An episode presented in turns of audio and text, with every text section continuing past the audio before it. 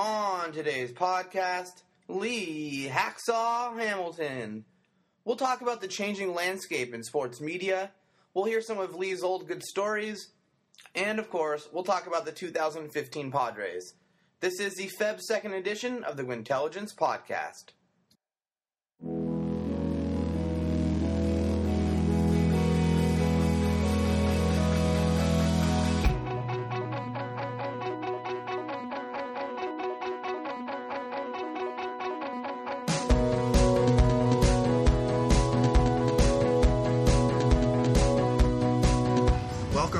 To another edition of the Gwynntelligence podcast. I am David Marver of Change the Padres, joined as always by Padres Jagoff. Yes, we are here in our first on-location podcast. Indeed, we are joined by San Diego sports talk show legend Lee Hacksaw Hamilton. Lee, welcome to the podcast. Nice to be here with you. I bet you guys never imagined you'd be doing your podcast on a patio party. I know. That's certainly true. I want to say... I went on Twitter a few weeks ago and I said that there are four definitive voices of San Diego sports fans. Jerry Coleman, obviously, Ted Leitner, Bob Chandler, and I believe Lee Hamilton also is in that four. Because for anyone that was a fan of the Chargers for the Super Bowl run, that's the voice we heard. We've heard him on the airwaves for decades now, and I'm very excited to have Lee Hacksaw Hamilton here. I remember when we had the Super Bowl, I think it was the Broncos-Packers one, and they had the... what do you call it, the day before the Super Bowl or a couple of days leading up to it, you could go and do all these activities? Fan Fest, that's right. And at one of the Fan Fests, because I think we had two Super Bowls, and one of them, though, there was a booth where whoever could best replicate your touchdown call got free tickets. And I remember going up there, and at one point they had like a little chalkboard, I think they were keeping track of what they thought was the best one. And at one point in time I went up there, and I had the best one for about 5 minutes before someone else came up there and replaced it. Well, so. It's nice to be remembered for all the things you did in the community. I spent 26 years in San Diego doing sports talk radio, and obviously a decade and a half doing the Chargers, and we had a really, really good run. I'm proud of what I did in sports talk radio. I was kind of a pioneer out here. I came here in 1987, and everybody prior to that had done nice guy mom and pop sports talk radio. And I just kind of changed the atmosphere. And I'd been in Phoenix for 7 years before that, and that's where the people from San Diego, the old owners of Extra 690, had heard of me and came and listened to me and liked what I did and thought I'd be a pretty good ingredient as they got the Charger rights. And then their big game plan was to put an all-sports station on the air, and eventually... 690 became Extra Sports 690 and really became an icon in sports talk radio across the country. So I'm proud to have been a pioneer in that. Sports talk radio now is everywhere across America. We were the third one in the country to go on the air, WIP in Philadelphia, WFAN in New York with Mike and the Mad Dog, and then Extra 690 with Hacksaw, and then the whole entourage that followed. So I'm pleased with what my contribution to the community has been, and obviously my impact in sports talk radio. Landscape has changed, rules have changed, roles have changed, obviously personalities have changed, but people ask, are you surprised you're able to stay in one place for 26 years? And I said, yeah, I really was, but you know what, you stay in one place long enough, they finally get you. and they got me, but it also proves that if you do it long enough, you should get good enough at it. I'm pretty proud of what I've accomplished and all the dynamic and really uniquely different things I thought were important in sports talk radio. Topics on the table and lots of phone calls and lots of interviews and a lot of historical stuff, the tour of the spring training camps and the pro football training camps and the NBA and the NHL and the NFL draft previews and my book, summer book review thing.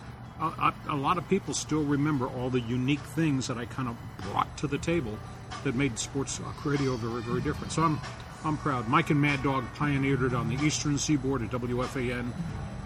Mike Francesa is still there. Chris Russo is still there. And I pioneered it on the West Coast. So I think we've really kind of impacted sports talk radio in America. Was there anything... You just spoke about all the different segments you used to do. Was there ever a point in time where you wanted to do a segment and they didn't let you? No, they gave me free rein to do what I wanted. And I was very successful at it. The thing that I liked the most about doing sports talk radio then was that you could create, you could come up with ideas, and you could do them. What was hard was everything I did myself. I didn't have a producer. I created all the content. I booked all the guests. I was working 80 hours a week on the air 5 nights a week, plus doing play-by-play. So that was the challenge of just being dedicated to create and go do it. You know, in the run-up to the Super Bowls, you'd have 2 weeks. Well, I'd go get 24 guests. I would go get 24 guests. I would make the 58 phone calls to get the 24 guests lined up, and then sweat bullets that they would show up or would be able to get it done. So you didn't have a Marty Caswell or a Joe Tutino. No, it was a very different era. And I did a lot of it. And part of that was I liked doing it. Part of it was easy to do because I knew a lot of people and I could cut a lot of corners and red tape. But it's got much more challenging because now everybody's got sports talk stations and everybody wants access to guests. It's a lot challenging. But, I mean, I built a lot of my guest list just by personal relationships I made through being the voice of the Chargers in the NFL and what I did in college football and having done hockey in the past. So I like the diversity, and I think the listenership likes the diversity. I get stopped in the shopping malls all the time, and people say, I remember when you had this guest on, or I remember your tour of the spring training camps and how cool it was. And again, this was all pre-internet era, before anybody had access to, quote, all the information. Yeah. I had a way to create that type of access to get information, and I used it to my advantage for a long, long time. Well, and the high-speed sports wire. Well, actually that existed. That was an Associated Press sports wire, ran at high speed. I was getting stuff instantly that you wouldn't get in the newspaper till the next morning when they printed it. So we were, and again, some of this was, quote, theater of the mind. The president of San Diego State University came up to me and one day and said, what is this Kiss My Aztec line? And I said, well, it's a red phone that's off the side, and when I need somebody from San Diego State, I use the red and black phone. He laughed. He knew it wasn't true, but that was, quote, theater of the mind. Yeah. And the high-speed sports wire actually existed, computerized access to information, but it was theater of the mind. I created it. Which is what radio is in the end. So you were talking about when 690 started, and it was, I remember as a kid, it was revolutionary at the time that I could listen to a station, and it would be all sports. Before then, there was 760, which I think had the Padres, but they would have Hudson and Bauer in the morning, non-sports related stuff on the radio. And even as a kid, I would come home from school and I would turn on 690 so I could hear Hacksaw's headlines, because at that time, I'm a kid. I'm not reading the newspaper in the morning. It's the only access I have to hear what the Padres did. For me, that era, it's 1992-ish. And it actually came up this week because Darren Smith had Jim Rome on, and he was talking about his San Diego days. But to me, the golden age of San Diego sports talk radio is right there in 1992. There was Steve Mason in the morning, Loose Cannons midday, drive time, and then Jim Rome at night up to midnight. And I remember laying in my bed listening to Jim Rome, hoping I could stay up late enough to hear the huge call of the night. I mean, to you, is that the golden age of sports radio, or is it now where there's 80 trillion outlets for sports radio? I think that's quite complimentary about what we developed. It probably should be written as a golden era of sports talk radio, and it wasn't by design. They stumbled onto it. I mean, when I got hired, this is the funniest story, but I was hired in 1987 to come here. I was at work in Phoenix, and I was doing sports talk radio at KTAR, and I had pioneered it out there. And then we had stolen the Arizona State rights, so I did Sunday Bowl football. And they knew who I was, and I get a call one afternoon. I pick it up on my desk, and it's this high. Is this Hacksaw? I said, yes. He said, this is such and such. I'm from the Noble Broadcast Group. We're based in San Diego.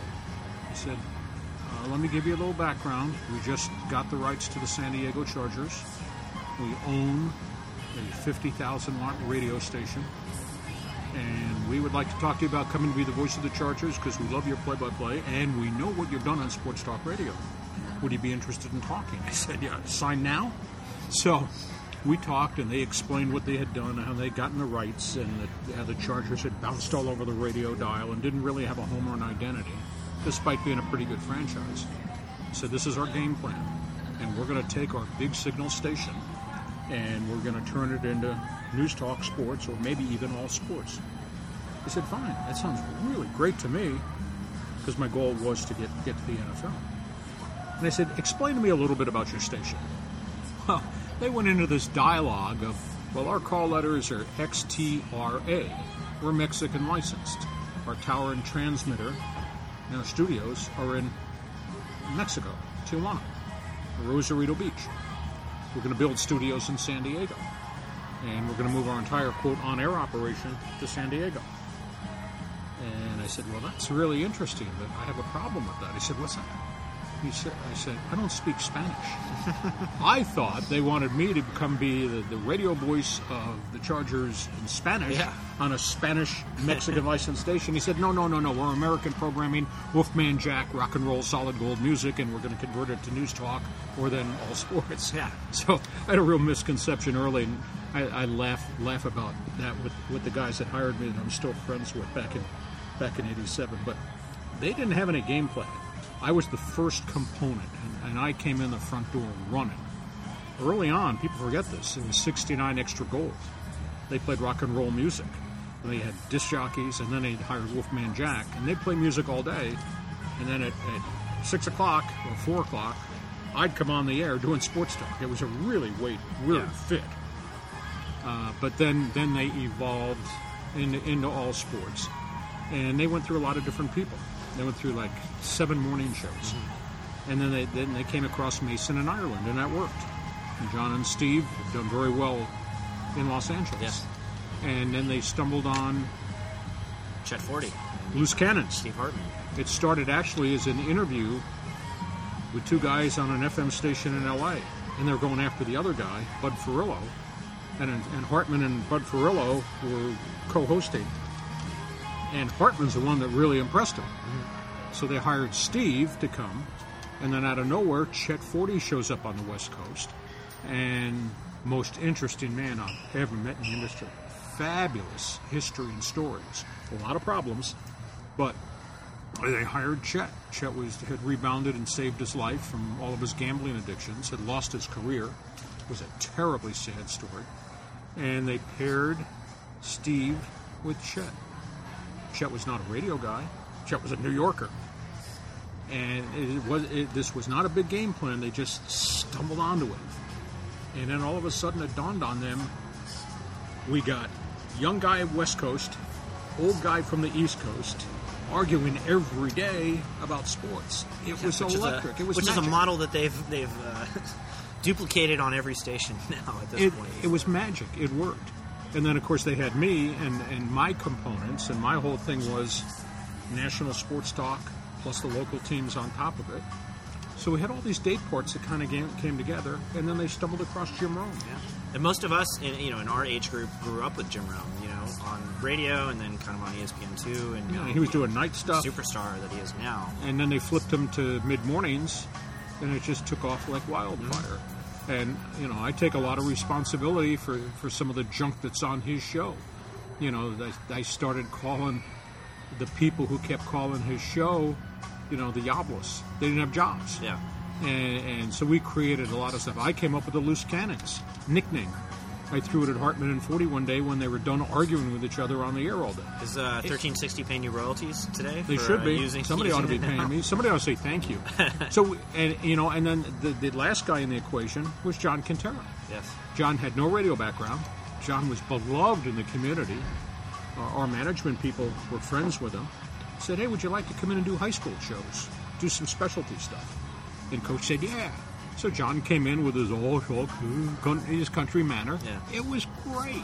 So all of a sudden, out of nowhere, this Mexican licensed rock and roll station becomes really special with personalities. And do you know what made the station great? Every day part was radically different. Mason and Ireland were irreverent. Rome was a young punk. The Loose Cannons argued all the time. Hacksaw sledgehammered you with all the sports stories, and the coach was your best friend at night. Mm-hmm. It's what made the radio station great, and it wasn't by grand design. They stumbled into it, and they kept it intact for a long period of time till, sadly, Clear Channel Radio came in, bought everything, blew it all up, got rid of the signal, By that time, we were 77,000 watts. We were the biggest station in the nation. Got rid of all the play-by-play properties. They just absolutely wrecked something that was unbelievably dominant and very, very profitable because, quote, they had a better idea. Well, their better idea has never, ever worked since. So, but it was, what a great run. And, it, you know, you're correct in your phrase, golden era of radio in San Diego. So, I mean, somewhat on the same topic, but shifting to the Padres more so. So you mentioned that, or at least we were talking about how now there are so many sports talk radio shows, and it would seem like getting guests to come on now would be more difficult because, you know, in the old days, if there was only one outlet that a, you know, a Padres president could go on to talk about, you would have to go on your show, right? And now they have at least several different shows to choose from. So I guess my question is, do you think now, are there, you know, when you have a host on, is a lot of it trying not to step on toes? Is there any part of that where, you know, you're just trying to keep that relationship so you have this guest going forward? Whereas, you know, maybe in the past you could ask more open questions or... Well, in his background, I mean, Mike D used to go on Darren Smith's show, and he made a conscious decision that he will no longer go on that show, but he will go on Dan Silio. So now he's got a regular Wednesday interview with Dan Silio. So, I mean, is Mike D shopping around for a friendly host? Well, yeah, you ask a myriad of questions, all kinds of complexities to it. First of all, back when we first started at the old Extra 690, there was us. We were the only one in the market doing it. And there was only one or two stations up in L.A., Well, now you got two in San Diego, and you got five in L.A. and Orange County. Mm-hmm. Much more competition. In the past, you'd go get guests. Well, now everybody's trying to get the same guest because not only do you have seven stations in Southern California, San Diego and L.A., you got the networks. You got ESPN radio. You got Fox Sports radio. You got the new CBS radio network. You got the NBC radio network. And all the XM stuff, too. Plus, you got all my friends at Sirius XM. Yes. So everybody's going after the same people, and you have to divvy out your time and access. Now, when you develop relationships, you're in the Padres clubhouse, you're in the Chargers locker room, you can get guys on, but everybody's pulling at the same thing. It's very, very time-consuming now. So that's one of the issues. It's just that it's changed because the competition has changed. And coupled with that, there's so much more television. My goodness. How many TV stations you got in San Diego? Plus now you got Fox Network on TV, and you got ESPN on TV, and their guys are showing up everywhere. So it's just a very complicated puzzle now to access time. In terms of relationships, it's changed to a degree. It never bothered me because I was covering stories and expressing opinions on stories, sometimes positive, sometimes negative. And if you don't like it, that's okay. Did you ever get pressure not to talk about the negative stories? No, I talked about stuff, and then I got lectured to after I talked about stuff if I took very strong stands. And nobody's ever interfered with me doing what I did because I was always fair. But fair could be complimentary and fair could be critical too, and so be it. The difference is I would give you an opportunity to respond if I said something critical about you. Now the problem we have today is there's so many outlets, and everybody's got to have an opinion. Everybody's firing gunshots at people, but nobody is going in the locker room to face the people they fired the gunshot at. And see, I think that's what's different now than before. One of the biggest controversies I ever had in San Diego was when I criticized Rodney Harrison, the safety. And he's a really good guy. And he and I were friends. And he kept taking cheap shots at guys' heads. And I went on TV, and I went on the radio, and I criticized him. Because Bobby Ross, the coach, had criticized him. And he's going to get fined. You know, and I put a caveat to it. Rodney, ask me who Darryl Stingley is, and I'll tell you the story. Because I was fearful Rodney was going to break his neck the way he was playing. And Rodney stopped me on the tarmac at Lindbergh Field before we boarded a flight on a Charger road trip and said, why did you say all that? And I explained it. And I was fair to him. I gave him a chance to respond. And so if I'm going to go after somebody, the backside of that is I'll give you a chance to respond to what I say. And you may like it or you may like it and may not like it. We'll clarify what was said. And then you want to have a relationship, great. And if you don't, okay, then I'll go on to the next player. So it's different, but nobody ever told me you can't go there and be critical. right till the very end when I was on 1090. And then I was told, we don't want you criticizing Dean Spanos, and my response is, I'll say what I want to say. So nobody's really ever interfered with me for the most part. Now, I will also tell you, when you're the rights holder, I also had a corporate philosophy. I'm not going to rip the product my people are trying to sell on the radio. Right. But I'll also be critiquing them and what they do, because that's part of my venue, part of my real estate, my square, is to do sports talk. I don't like this Padre trade. I'll tell you why I don't like this Padre trade. If Mike D doesn't like it, well, too bad for Mike D. But then you weigh into the equation all the positive things I've done on behalf of the Padres as compared to this critical thing. You know, we got into it this past summer a little bit. He was upset about stuff that I had said on the Padre pregame show. Well, your team, as far as the team's performance at the time, your team is the one that is hitting 171 for the entire first half of the season and about to become the worst hitting team in all history of baseball. I'm not going to ignore that. I'm not going to try to sugarcoat something that's terribly wrong. At one point, I referred to, they had 8 guys in a batting order that were hitting 170 or less. Yes, we all remember. And they're all all making big money. Mm-hmm. And I kept calling them 8 men out. And I think the Padres got upset about that, and they finally complained about it. But at the end of the day, what did they do in the offseason? They got rid of all the guys that were hitting 170. Well, let's not say all. They got rid of half of them. Most of them. But so, I mean, getting back to your original question, I never felt pressured. I said, these are the rules I play by. Accept it. That's me, and that's the content of what I do, and that's where I built this reputation. So I didn't do things for effect. I didn't go out to kill somebody on the air because they didn't like them. You know, I don't have much regard for Carlos Quentin and the way he acts in that clubhouse and how he avoids everybody. But I don't go out to chop his head off. But I do make comments and points about the controversial issues of the day. Understand this, that these are human beings, and for the most part, they're all trying to do the best they can in all types of circumstances. When I was at 690, we had the rights to the LA Kings, the hockey team. Mm-hmm. Very good franchise. Wound up going to the Stanley Cup Finals. I remember that. That was the only time I ever listened to hockey, actually, because that year. Yeah, well, one of their goaltenders was Kelly Hrudey, whom they got from the New York Islanders. And he was going through a real bad stretch towards the end of the season. And he was getting hammered by everybody. And I got along really well with Kelly. I'm not going to say he was a favorite, but I respect him because he was a pro's pro. And I thought a pretty good goaltender. He confided in me how hard it was to be a goaltender and all the criticism he was taking and how his kids were getting harassed at school by other kids because the dad was playing so badly. He was going to cost the hockey team a chance. Well, what happened at the end of the season? So I understood the personal side of the Kelly Hrudey story. I never ripped him. Mm-hmm. He got yanked because he gave up 6 goals in 2 periods. He's had 3 straight bad games in a row. Take him out of the lineup and let him rest and think about it. Work with him. So I understood the personal part of the player's struggles. What happened at the end of the season? Kelly Hrudey got blazing hot. They beat Vancouver. They beat Calgary. We went to Maple Leaf Gardens. They beat Toronto, and they went to the Stanley Cup Finals because that goaltender was red hot in April and May. So you got to give players their space. You got to respect them.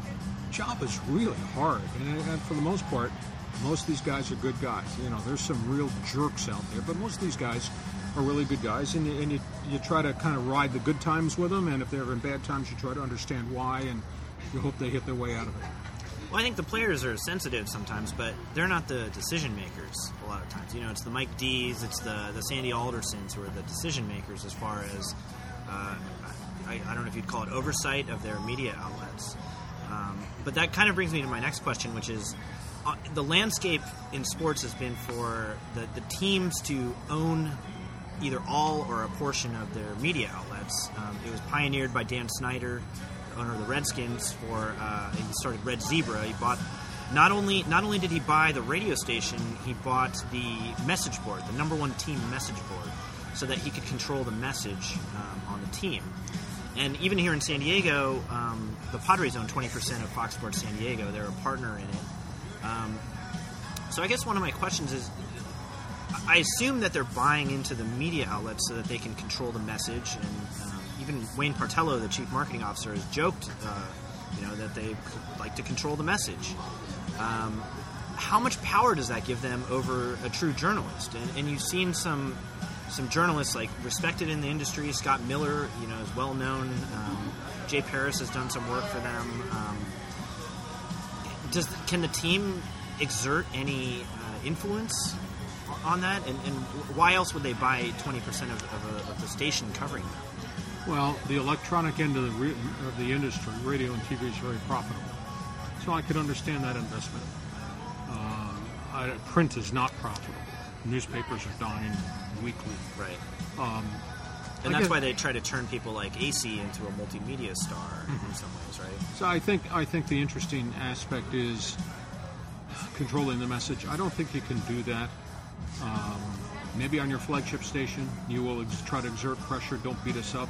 Of course, I never had a problem with that because I didn't believe in beating up my product that my salespeople were trying to sell. However, I was not going to avoid the fact the damn Padres one time were 10-33. Yes, I'm not going to sell sunshine when you're 10-33. Well, and how about management decisions?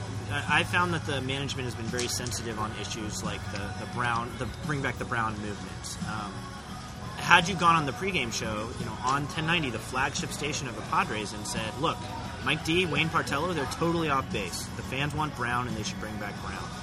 Would that lead to repercussions for you, or a talking to from management? It shouldn't. It's just a topic on the table. Right. It's one man's opinion. If you don't agree with that opinion, that's okay. I mean, even to the extent that, if you remember, Wayne Partello and Mike D both went on Padres Social Hour, which is, you know, a wholly owned production of the Padres on Fox Sports San Diego, and most fans would say they bombed. They were very unpopular when they went on there. Is it outside of your freedom as a journalist to say, Mike D went on there and he was not convincing, like most of us out here in the fan world thought? Or is that something that your program director would say, hey Lee, we gotta take it easy on that? Mike D's the decision maker. We got a contract coming up this year. I think if you were over the top and nonstop criticism, you'd probably have a discussion with your program management. But on an isolated one-time incident, it shouldn't merit that. It did with me. I made a comment about Joaquin Benoit based on what he had said in a media scrum in the clubhouse about, I didn't come here to be the closer. You know, I reported it that way, and they were really upset. Doesn't matter. It was right there. He made 5 comments to me and all the TV crew. Right. So I commented on it. Although I wasn't critical. I said, this guy's got, you know, 238 career saves. He has been a closer. But the landscape has changed. You've got, you know, 1090 was partially owned by John Moores. It is now run by JMI, one of his subsidiaries. Really? Owns 1090, yes. Are they majority owners or minority owners? They are majority owners. They control it. Huh. But so John Lynch is not... No, John Lynch is long gone. Oh. So in, you know, JMI, but they don't influence, I don't think, to a degree very much of the content on that radio station. They have a right to pick up the phone, and they have picked up the phone. They call the CEO and say, I don't agree with this. Mm-hmm. Okay. The Dodgers just became a minority owner in 570, their flagship station. Now, 570, for the most part, is network turnkey programming. So I don't think they have very much input into what the only local show they have is saying. Artie Moreno owns 830 in Anaheim. Now, they have 2 local shows, but all they do is sell sunshine. And that's, well, that's in your opinion, issue. Is that the number one issue? Is that why they're buying the media outlets, or is it because it's an immensely profitable? I think it's endeavor. I think a little bit is to control the message, but you can't buy everything. You can't buy every TV station in San Diego that's got a guy doing sports. Mm-hmm. So if your product is good, then the message is positive. If you're giving us garbage. I mean, the Padres had 12 losing seasons in 15 years. You don't have to tell us. Do you know the burden their, quote, broadcast partner had to swallow? The amount of money 1090 lost through all that bad baseball? I'm sure. It's unbelievable. So my response was, don't come here and bark at me about my talk show. Spend your energy and give me a better product on the field, because I guarantee what comes out of the radio will be a lot more positive. But I also told them, you don't like what I reported on Joaquin Benoit? Okay. You don't like the fact your team's hitting 177? It's not my fault. Fix the product. Yeah. And by the way, check the out-of-town scoreboard. How many times did I talk positively about the fan experience? How many times did I talk about the suites and the Hall of Fame bar and all the charitable stuff you're doing? What's the scoreboard say? For every negative comment, there are probably 20 good comments that were made over the years. So I never took the heat that the people directed at me at all, because I always tried to be fair. Going back to my original statement, fair can be complimentary, fair can be critical. Speaking of the product on the field, obviously a lot of positive things have happened this offseason, and at least in terms of short-term player acquisition. But I think, you know, Padres Jagoff and I, we're pretty unanimous in our belief that they aren't there yet. They're obviously a much better team. They're probably going to compete for the wild card, potentially to outside shot at the division, but they're still one or two players away. What do you think about this most present Padres offseason? Well, the only three words that really matter are play in October. That's the only thing I care about. Give me the postseason, and then we'll see how good does against good. Compared to where they've been, I'm stunned at what they accomplished. Now, I'll give you a couple more words, three more words, risk versus reward. They're taking a huge risk with what they just did in the month of December. There's going to be a really great reward if it all pans out, and if it doesn't pan out, the risk they took could really hurt them going down the road. I'll explain it to you this way. When they elected to trade the whole bottom end of the farm system, they got rid of tomorrow. Mm-hmm. Tomorrow being 3 years from now. The reward is you just got a former MVP, you got 5 all-stars, you got a rookie of the year. Product immediately is going to be much better. So the issue they've got is let's have a tremendous 2015, and then let's just see how this evolves. You come and play in the sunshine, pretty good baseball town, beautiful stadium, and you start to win. Will that allow you to sales pitch Justin Upton to sign a contract extension? Will it convince Andrew Kashner that I like this in the clubhouse, on the field, and by the way, I sure like this town and the Gaslamp Quarter? Because winning begets good feelings and relationships in the clubhouse and players and management. Now, if you get there and Matt Kemp is a broken down wreck and Justin Upton gets psyched out playing 81 games at Petco Park and his numbers deflate, if Kashner gets hurt again, now you got a different set of problems. And you got Ian Kennedy who's in a walk year. You got Kashner who can walk a year from now if he breaks down again. So there's some risk to this whole thing if it doesn't quite work out. So I'm fascinated to see what 2015 is going to be. But guys, for the first time in a long time, these words have value to them. Pitchers and catchers report. Oh, we're excited. The rest of it was BS. Yeah. Pitchers and catchers report to see Will Venable hit 214 and to see Carlos Quentin get hurt again. Yeah, not quite as exciting. Pitchers and catchers with this roster, the way it's constructed, are going to be very, very good. So I salute them for being bold, but there is risk at the hope of the reward. Well, and what we've said is there value in... So you traded a boatload for Justin Upton, for instance. Obviously very exciting, great player. He's under contract for 1 year. So when you acquire Justin Upton, you're going all in on 2015 in some ways. So if you go all in 2015, why take a half measure and leave your rotation where the 4 and 5 spots are Drusimer Despaigne or Robbie Erling, for instance? Our shortstop is Alexi Amarista. Our third baseman is Yangervis Solarte, or possibly Middlebrooks. Why not go all the way if you're going to go all the way? Trade the rest of the farm or spend some... As Change of Padres has been an advocate of for years, you know, spend some money. So I guess that's where we've had some debate internally on why not go for it all the way? Because you can't trade everybody away. You got to have insurance policy players to replace the guys who are going to get hurt or you're going to get rid of a year from now. Now, they've got 3 or 4 or 5 at AAA, AA that are left. They've gotten rid of everybody else. I mean, I was stunned they traded Jesse Hahn. Tell me about it. He had a 309 ERA. However, I think the secret story is they're afraid he's going to break down again with the elbow. I think that's why they did that. Is that based on sources, or is that just both. Your analysis says? That's both, and I think that's why Tampa Bay got rid of him. Now, the kid pitched well. Can the kid continue to pitch well? We don't know. Nothing got me going like his curveball. Yeah, I was surprised that they moved Joe Ross, because that kid's got electric stuff. And I was a little bit surprised they moved Trey Turner this early, because he was productive, though I was told they don't see him as a shortstop because of the arm situation. That does not mean he can't play a different position like second base. Right. However, to get what they got, you're going to have to give up something. So they gave up down-road potential versus instant credibility right now. You know, and conversely, you know, the Braves are going to be a mess. They're going to be a horrible team this year.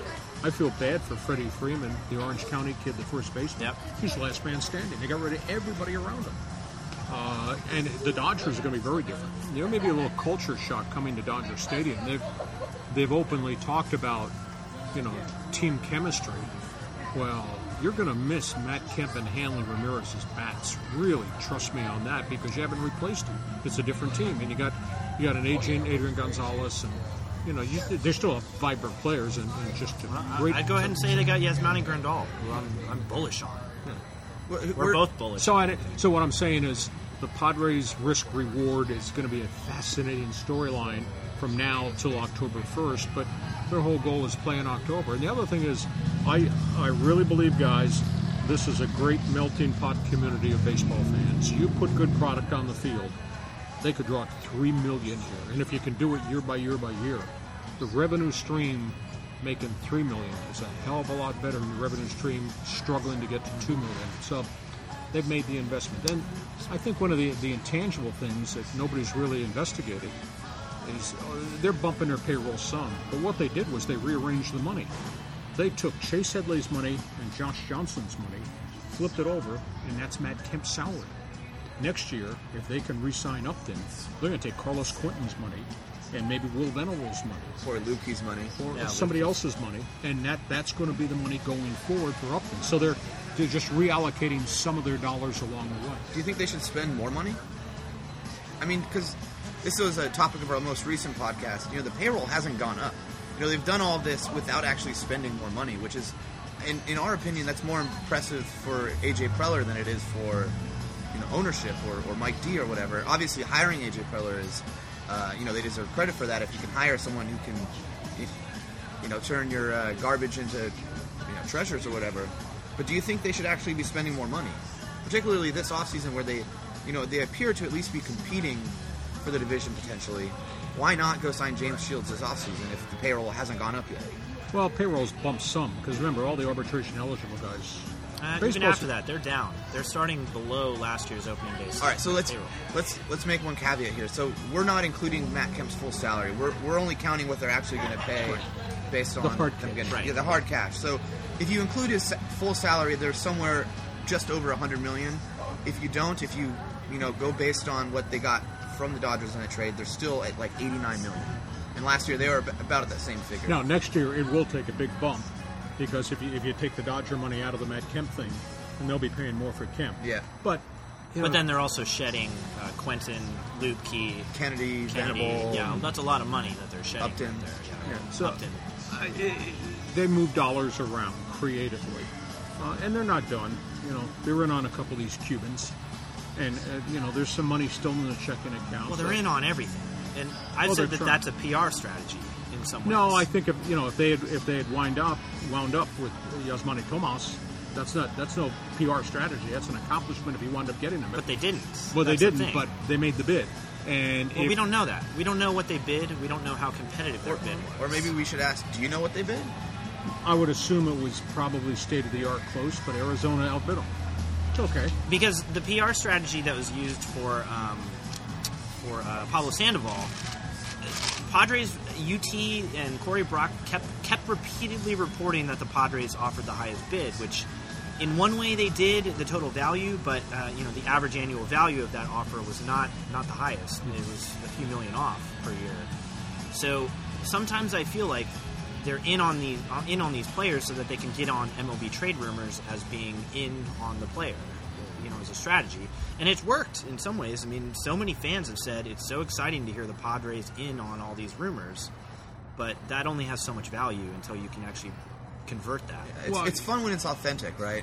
And to this point, they still haven't signed a significant player in free agency. I mean, and who's our highest paid free agent that we've hired? Of all time was Joaquin Benoit last offseason, and before that it was Orlando Hudson. You know, guys making $20 million or less total on their deal. That is still the largest free agent signing the Padres have ever made in their franchise history, which is quite frankly embarrassing at this point in time. And, you know, it's one thing if they make one of those signings. Like, you know, if they sign James Shields this offseason and next year they were in on 8 guys and lost all 8, I could believe that they had made bids on those 8 guys. But until they actually do it, you know, it's a little frustrating as a fan to hear their names in these rumors and never actually sign one of those guys. You know, there's a difference between trading and signing. You can try, and maybe you don't get them. But at the end of the day, as we go to the Cactus League, you're not going to argue with me and tell me this isn't a much better product than a year ago today. None of us are arguing. I mean, Change the Padres' platform had been, do not spend $1 on the Padres to support them until they change the Padres, and now he's a half-season ticket holder. So certainly we're more bullish on the team, but to go to that next level, as you said, the goal is to win in October, So we want to compete with the Nationals, the Dodgers, and so there's some question on whether they're at that point yet. Because we look at the roster and we still see, and we made this point last week too, that, you know, most rosters do have holes. Even the best rosters have holes. You know, the Red Sox are starting the year with Rick Porcello as their number 1 pitcher. He was the number 4 in Detroit last year, and they didn't go very far. So, you know, we look at the Padres roster and we see shortstop position where you have a super utility guy and an over-the-hill shortstop who couldn't even hit in Coors Field when he was there as their starting shortstop at this point in time. And, you know, the closest prospect at shortstop is Jose Rondon, and he's low A, or maybe Lake Elsinore this year. And you look at third base, they're probably going to start either Yongervis Solarte, who is, you know, by all means a bench player in Major League Baseball, probably, or Will Middlebrooks, who has struggled at the Major League level, and they still don't have a true number 1 starter. So we can look at the roster, and for all the excitement of Matt Kemp and Justin Upton and Will Myers, Derek Norris, and I'm very excited, I still see blatant holes that can be fixed immediately. I don't think you can fix it all at once. I mean, but then why get Upton? I would much rather have this outfield we have opening day, Cactus League, compared to Carlos Quentin, Cam Maben, and Will Benavides. Oh, of course. Yes. So you can't sit there and bark you didn't do enough. They did some significant stuff, but you can't fix it all. And the shortstop thing, it's probably plug in. I think in the bigger picture, the infield is the weak link right now. Yeah. Now, you know, Jerko had a strong second half, so I'm under the impression that Jerko will build on what happened after he came back from the injuries, and maybe Jerko winds up at third base yet. I mean, he's probably the least of our concerns in the infield. Yeah, right. Yeah. And now Alonso is finally healthy. Yonder's had 2 different hand injuries. I mean, he showed me the scars, and he drew for me what they did. I understand why he could not get around on pitches because of the pain. Yeah, he's been pain-free for months now. He's got to prove he can hit. But prior, he did hit when he was in Cincinnati. So you give him the benefit of the doubt, and this will be a critical year because otherwise they let him walk at the end of the season. But that doesn't mean that a year from December, at next year's winter baseball meetings, that they're not back at it, that they're not buying more free agents, and salaries become available. I'd hate to see him lose Ian Kennedy. You know, because if Kennedy walks and he's making 10-6, which is, I think, is a pretty significant amount of money for a guy that's a third starter, but boy, he's an innings eater and he's a warrior. But if Ian walks and Cashner can't stay healthy, now you got 2 holes in your rotation to address. Yeah, you better hope Matt Whistler is the real deal if that happens. Whistler or one of the injured trio comes back. Kelly, Lukey, whatever. I think Cashner's future is in the pen. I think it's, and this year may prove it, because when Benoit's in the final year of the deal, I think Cashner is much more trustworthy as a 3-batter closer than asking him to throw 90 to 120 pitches every 5th day. I think you get much more mileage, because he's been hurt. He's had 6 different arm, elbow ailments. I've said on the podcast before, every time he gets hurt, his arsenal is downgraded. You know, he used to throw 100, 101 miles an hour out of the bullpen. Now he's down to 94, 93. His last injury, he, I think, changed the type of slider that he was throwing. And so continually every injury, the team is babying him, telling him to cut this pitch out, save your arm. And I agree with you. I think he would be much more valuable as a high-leverage reliever where he could use his natural abilities. And I bet a year from today, we're sitting here doing this patio party interview where we're talking about Cashner being the closer and asking Cashner to get three guys out and do that a couple days in a row probably has much, much more value than send him out there every fifth day and hoping there's no flare-ups. He's had six different shoulder, elbow things in, what, 3 years, a couple with the Cubs, and a bunch of different things. Luckily, you know, no tear of the elbow ligament, no transplant surgery, no shoulder surgery. But I think him being the closer. And I actually think that's a great argument for why they should sign James Shields. I mean, Ian Kennedy's our workhorse, but James Shields is even more of a workhorse, you know, historically. Plus, he's basically what you hope Andrew Cashner turns into anyways. So if you went out there and you got yourself a true ace like that, you wouldn't have to bank on Andrew Cashner being healthy, or you wouldn't have to make a tough decision of moving him to the bullpen, because when you do that, you're giving up one of your high upside starting pitchers. The only issue, maybe Casey Kelly does come back, or maybe Brandon Morrow can become a starting pitcher. I don't know. But for years we've relied on maybes, and in most cases those maybes never worked out for this team. True, but right now you've got guys who are proven instead of maybes. You got a proven rotation. Now, I will tell you that when the pitching staffs are never the same from one year to the next. Yeah. You know, innings take an enormous toll on a pitcher's arm. And Tyson Ross had a vibrant year. Now, is Tyson Ross going to be the same pitcher going forward after he threw 178 innings, whatever it was, last year? We don't know, because pitchers change, arms change after the wear and tear factor. Ian Kennedy is the kind of the exception of the rule. Yeah. I couldn't even survive Little League without elbow injuries. So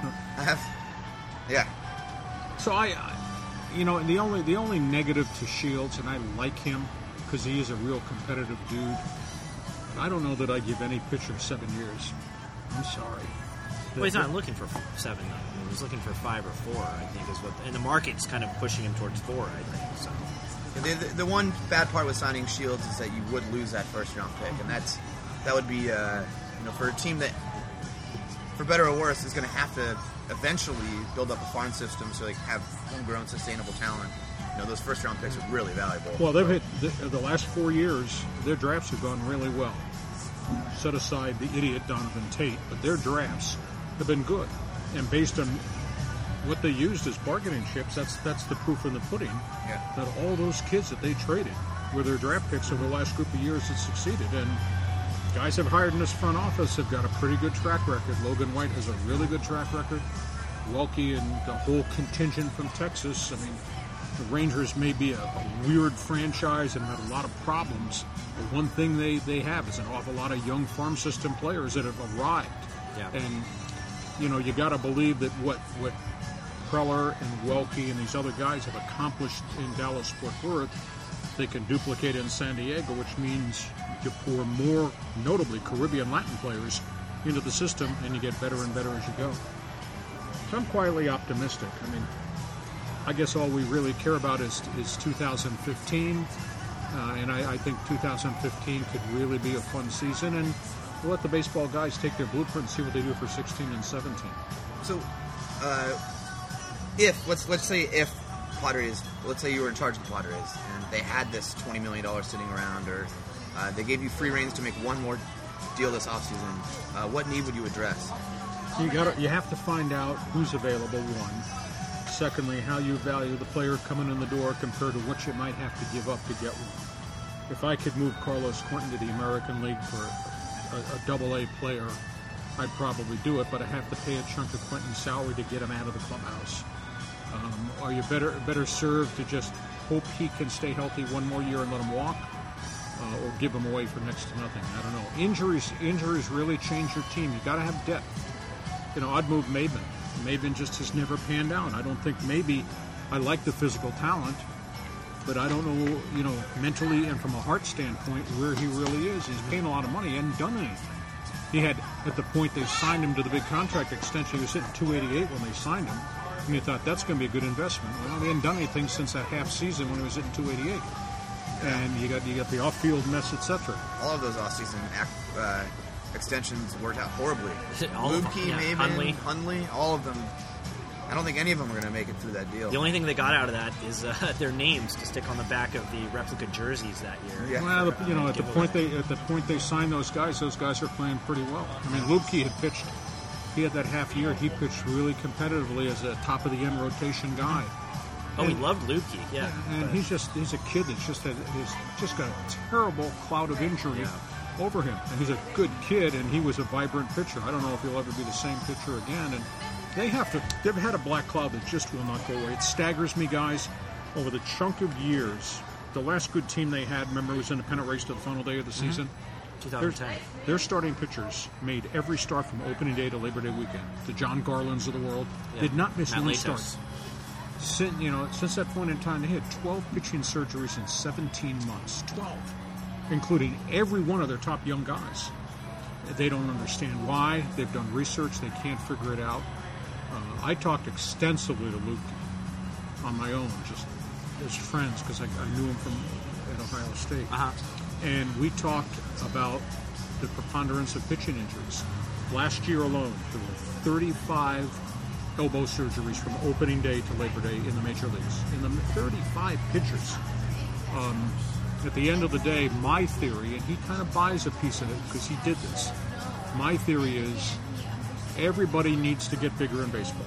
So everybody is doing supplements. Now, I'm talking legal. I'm not talking HGH, steroids. I'm talking legal supplements.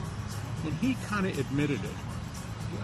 Everybody uses the supplements, is fanatical in weight training, so therefore everybody's bigger in the upper body. Everybody's bigger in the core areas. That allows them to have more power as they pitch. The only thing that doesn't get bigger, regardless of whether you use supplements or not, tendons, elbows, ligaments. Yeah. You're putting much more stress on those parts, which is leading to all the elbow ligament tears. And I asked Corey, I said, do you think that's right? He says, well, everybody wants guys who can throw 97. He said, I threw 91 with breaking balls and all that. Right. He said, before I got hurt, I was up to 94, 95. He says, maybe that's the theory. I asked Aaron Balsler the exact same thing.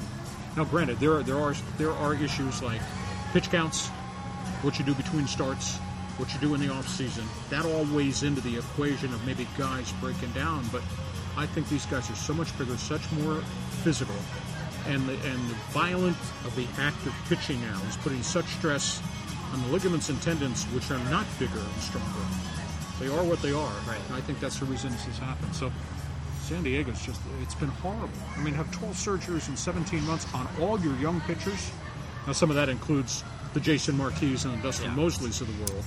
But Dustin Moseley. I forgot about Dustin Moseley. I think Dustin Moseley is half of those arm injuries, right? Well, he had two. He had two surgeries.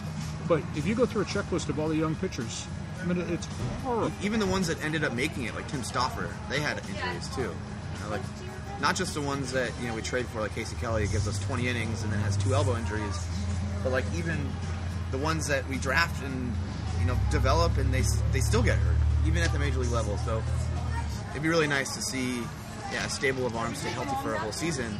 But when you're going into spring training with Andrew Kasher and Tyson Ross as two of those, you know, big arms you're counting on, the odds of that happening are low. Erland's had arm injuries in the past. And last year we went in there with Josh Johnson. It's like, when your strategy is using guys with a history of arm injuries, you're probably not going to get through the season without them. So. I was appalled when they gave Josh Johnson an $8 million deal. It should have been $4 million plus $4 million in incentives, and it should have been insured, and it wasn't insured. I was appalled. You know, he said it was a good investment. I said, based on what? He had two surgeries. How could you make an $8 million investment? And JJ's a good guy. He's fiercely competitive. Yeah, very good. And performed well in spring training too. Yeah. I mean, he gave us a lot of hope last year. I mean, he had one stretch in Miami. He was 31-14 over a 2.5 year period before he broke down. But to give him that kind of contract, so. But that was the Padres' MO, is find guys like him. They've done it before. I mean, Mark Pryor works for the front office now. We stuck with Mark Pryor for several years, you know, hoping he would come. But the Pryor thing was minimum salary.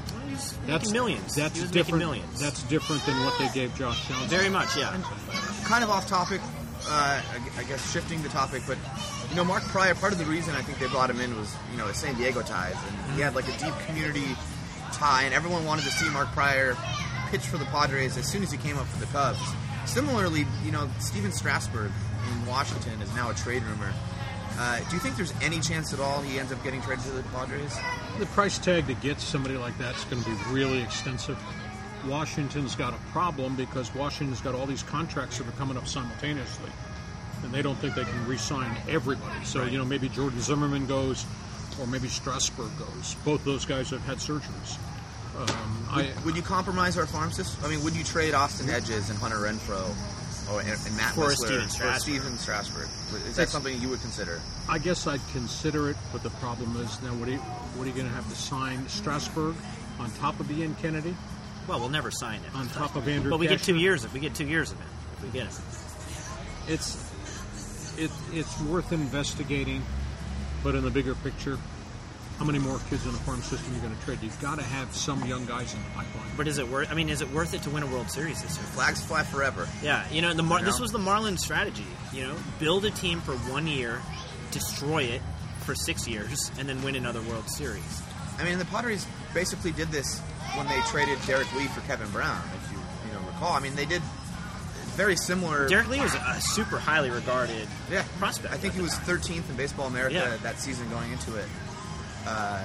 For 1 year of Kevin Brown, when we traded for him, we knew there was no way in hell we were ever going to sign him. You know, he had an ERA under 2 in Florida the year before. Yeah.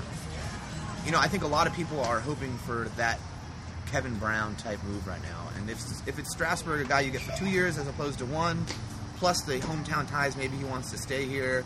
You know, I think those are all things that might work in our favor. And I think most people would be thrilled, even if it costs, you know, Hedges and Whistler. And I'm as big as of a prospect guy as there basically is, but I think at this point, with this roster, you know, I think you just go for it.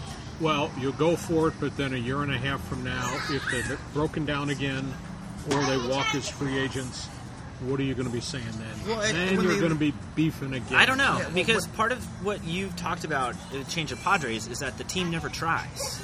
Yeah. We never really go for it. So, in my opinion, as a fan, I can see that the team is going for it with that kind of move, and if it fails, it's better than what Burns was doing. It's better than bringing in no one, you know? And another piece of the puzzle is, you know, we just spent a first-round pick on Renfroe. You know, if you went out and you got, I don't know, Johnny Cueto, for example, for Renfroe and some other package, well, when Cueto leaves next year, you get a first-round pick back in return, so you really, you know, all you would be losing there are the guys he packaged with Renfroe. Now, I don't think he's available for just Renfroe, or else it would have happened already, in my opinion. But, you know, there is this compensation factor to it now that I think is significant. You know, the only problem with the compensation factor is now we're going back to, well, down road, and, oh, my goodness, this guy at Lake Elsinore is having a hell of a season, but he won't be here for 4 years. He'll have to suffer.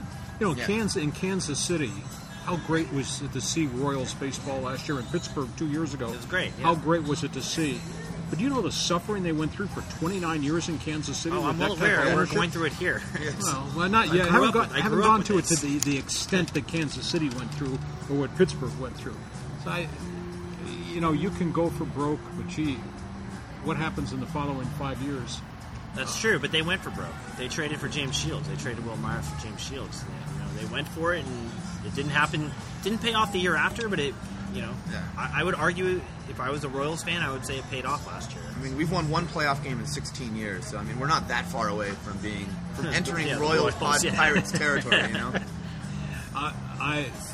you could be bold, but you can only be bold so much because otherwise you destroy your organization. And maybe the flip side is that you got great confidence that Preller and Welke are going to be able to duplicate in the draft here what they did in Texas or international market too. But that requires spending money, which they've shown that they will not spend money.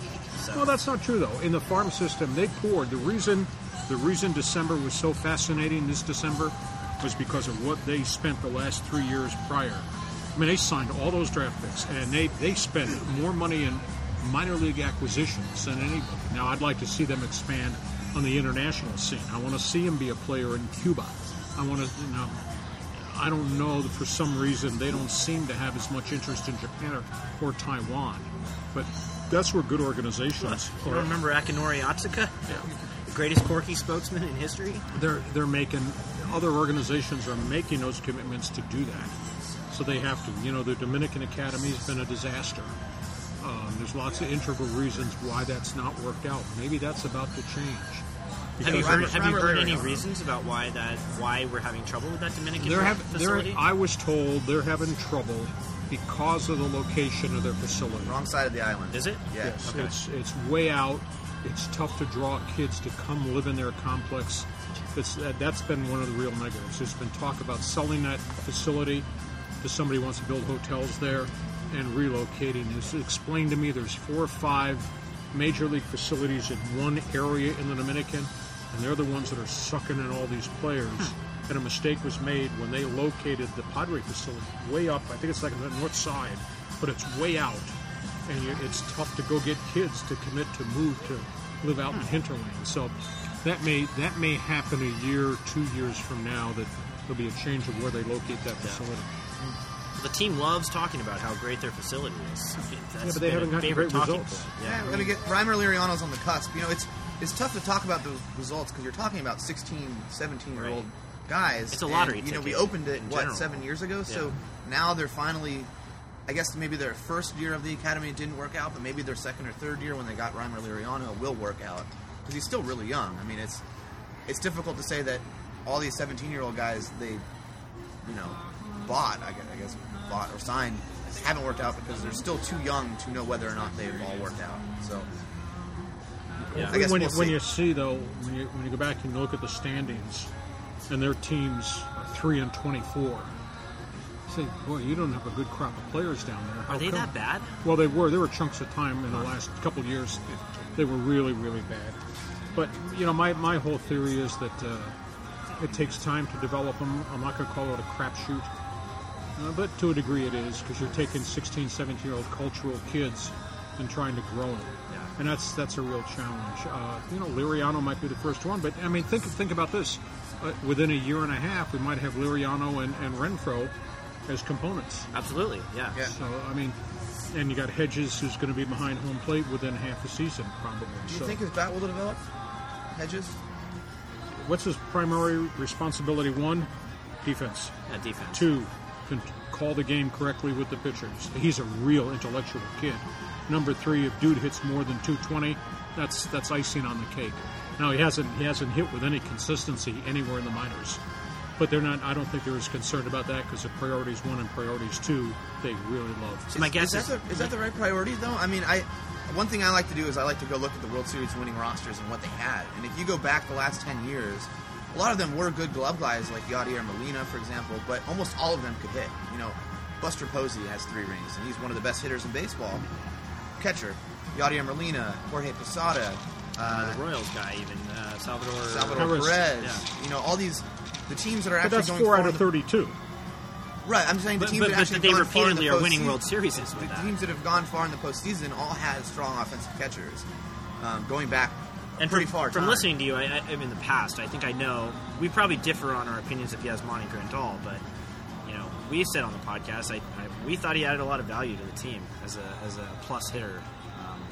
How do you know he's been hurt for a year and a half? Well, even last year, I would argue he was a plus hitter as far as catchers go. Well, towards the end, he was. But, you know, he struggled defensively with the knee. Can't throw anybody out, you know. I like the kid, but can frame pitches for sure. Yeah, but I told people in LA, and they're all excited. I said, well, when he can only throw out 13% of the base runners and they're running wild. Well, then we took Derek Norris, who can't throw out any balls into it too. So he's a good guy, and it'll be interesting to see because he did finish up. He hit the ball very well. It'll be interesting to see what he does this coming season in terms of his defense. Will it get better now that he'll be a year and a half out from the knee surgery? Well, I've got one last question. So, Hacksaw, you've made the trend. You've kind of straddled the edge.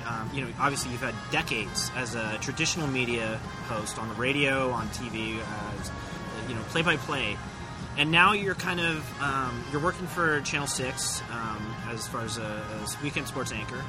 But you've also got a new media presence, if you will. You're on Twitter. You've got LeeHacksawHamilton.com. You're posting a podcast every day.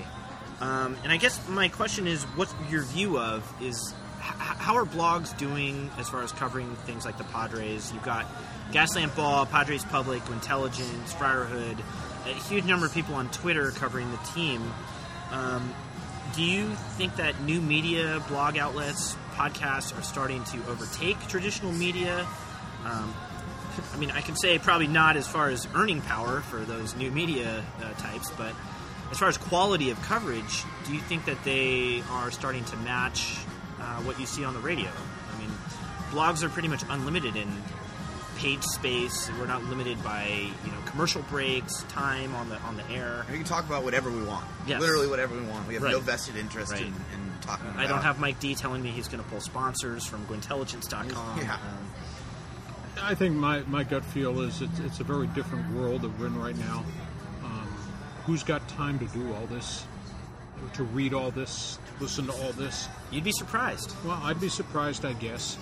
I still think the day-to-day medium, be it talk show radio at 12 noon or TV anchors, and the beat writers and the newspapers and the internet with the beat writers and access to them, I still think that's the prevalent way. Nothing wrong with blogs. You have to ferret out who's got credibility versus. I mean, anybody can write a blog. You, me, well, that's very plumber, true, the garbage man. Anybody can do that. I hear that a lot, but at this point, you've got, you know, some established blog outlets that are there that even the Padres are interfacing with. You know, you've got Gaslamp Ball pulling incredible traffic. Padres Public has come on the scene where Fox Sports San Diego is putting them on TV, on Social Hour. We have not been invited to much, but we'll get there. Yeah, we're getting there. It's just a different world, and that's okay with me. At some point, do you think that blogs will be fully credentialed by the Padres? Because some teams have done that. The Nationals have given 6 credentials out to blogs covering them. The Angels are credentialing bloggers. For me, this has been a pet issue. I put in a request for a press credential. As did I. Yeah. You requested one for the Kemp. You asked Wayne Partello, actually, about the Kemp press conference, which you were at. I mean, at some point, do you believe there's room for blogs to have that kind of access? To a degree, but the clubs will then make the decision whether they're credible blogs or just fans wanting access. You can't have 200 people in the clubhouse every day. It's just, it's impossible. I mean, but again, when you look at the blog landscape of the Padres specifically, you've got a select few number of blogs that are covering the team extensively. And I guess as an extension of that, what do you mean by, you know, define credible? You know, when does a blog become credible? Do you have access to the people? Or you're there actually as a reporter, or you're sitting in the basement of your home when you're not fixing leaks in my roof, blogging. But the Padres are the gatekeeper to that access. Mm-hmm. So it's kind of a chicken or egg type situation. I don't have any doubts that, you know, Gaslamp Ball would send J-Box or one of their people out to a press conference if they were given access to it. But the Padres have made a management decision to limit access to, I guess, you know, newspaper, radio, TV. I guess I'm curious as to when that would change. You know?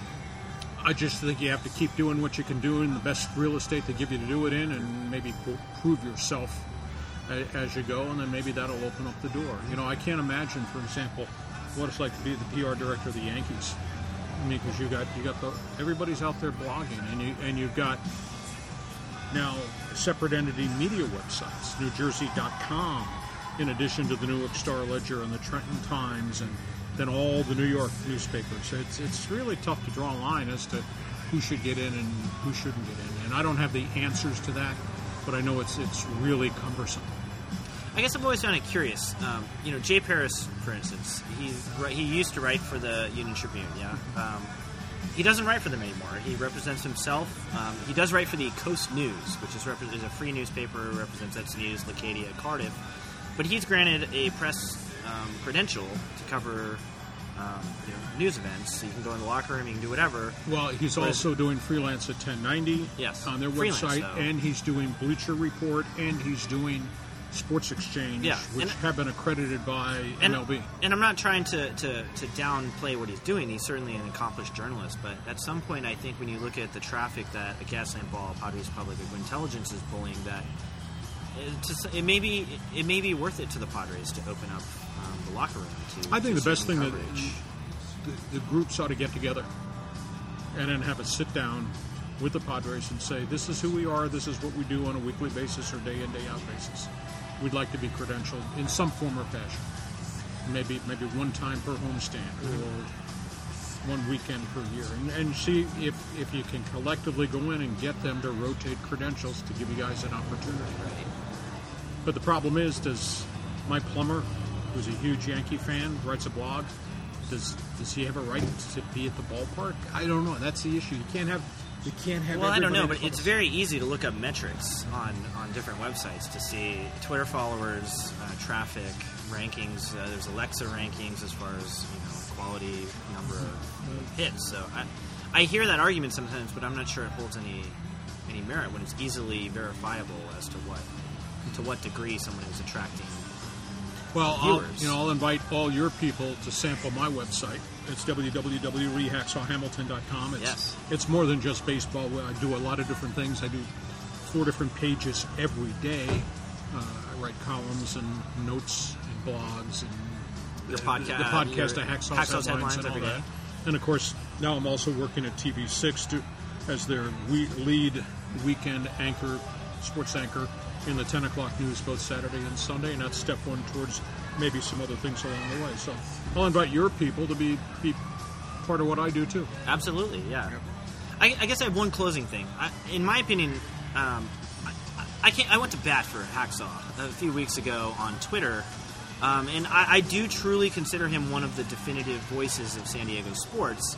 And I think there are some people out there, it's well known, I think Brady Phelps from LobShots.com is very vocal on his opinion on you. And in general, through your history, you've been very divisive. I remember Fritz Quint was a reporter for the UT San Diego who covered media, who sometimes had some negative things to say. The UT more recently has been critical. Why? I mean... You're a definitive voice. When you think back to Chargers Super Bowls and just coverage of San Diego sports, voices that have been there for decades, that people like me and Marver have grown up with, from childhood to now. Why you? And it's not just you, actually. Leitner, I think, has some of that same bipolarity as far as what people think of him. I think it's very convenient. One of the positive things about Twitter is you can get access to lots of information as it's breaking. One of the negative things about Twitter is anybody can have an account and take shots. True. And I don't have a problem with anybody criticizing what I do. But when you criticize me nonstop, day in, day out, week after week, years after years, that means you got an agenda. Yeah. That means you're trying to take a shot at me because I'm a public person. I pretty much don't care what you think about me because my career speaks for itself. In terms of awards and how I'm viewed in the community and the amount of money I made and, quote, celebrity status. I mean, you've got a Wikipedia entry, So my theory is I don't care what the critics say. But if you want to have credibility with me, you better be fair to me. And because I'm not a negative person, I don't live in a negative world. If you're going to be negative about me every minute of every day, then we're going to have a real problem. And... at the end of the day, I'm just doing the job the way I think it should be done. If you like it, great. It's real easy to take shots at a celebrity status person. You dare say that to me in my face sitting here on this patio? No, you probably wouldn't. So, hopefully, because we've spent an extensive amount of time today doing this podcast, maybe your opinion of me changes, and I don't give a damn what Slob Shots thinks, and I don't care what the YouTube thinks. I'm doing the best I can, and my formula has been pretty successful. Yeah. So, but Twitter's neat; it's really different. Websites are neat; it's really different, and the technology of our industry has changed. I feel sad for what's happened to the media. I know so many good guys are out of jobs, myself included, for a chunk of time. It's terrible. You could start a great sports staff for a newspaper. You could start another good radio station. Locally with all the quality guys that are out of jobs. Posner. It's just a very tough time. But the bottom line for me is say what you say, just be fair to me. And if you're not fair to me, then we're not going to be friends, and I don't have the time of day for you. Period, exclamation point. That's what's going on in sports. That's what Lee Hamilton thinks. All right, well, I really enjoyed this. We'll probably have to do this at some point in time, maybe during the season, catch back up. One final question, though, because You know, we probably won't meet before the season starts. Give me a win total for the Padres 2015 season. If they're not playing in October, I'm going to be really disappointed. Really disappointed. I think they'll compete. I think the Giants will no longer be the same. The innings, injuries have piled up on that pitching staff, and they're going to miss the Panda Bear, and to a degree, they're going to miss Mike Morse. The Dodgers are not going to be the same. Mike Morse! They're going to miss Hanley. They're going to miss, obviously, Matt Kemp. I think the challenge for the Dodgers going to the Cactus League, make Yasiel Puig a player every day of the year, get rid of the lows in his performance, get more consistency to his performance. And I think the Padres, if things work like they think they can work, will be a pretty good team. And, you know, it's a pretty good team, 90 wins. Man, that'd be kind of cool, considering what they've accomplished the last couple of years with a fractured roster beset by injury. So I'm looking forward to seeing what this year's going to be like, and then how it plays into 2016, because go back to what we said earlier in this get-together, risk versus reward. But appreciate the opportunity, and yes, we'll do this during the season. Thank you very much. Good luck on TV, actually. My pleasure, tonight, guys. Good luck with the website. And thank you very much. Go Padres. Go Padres.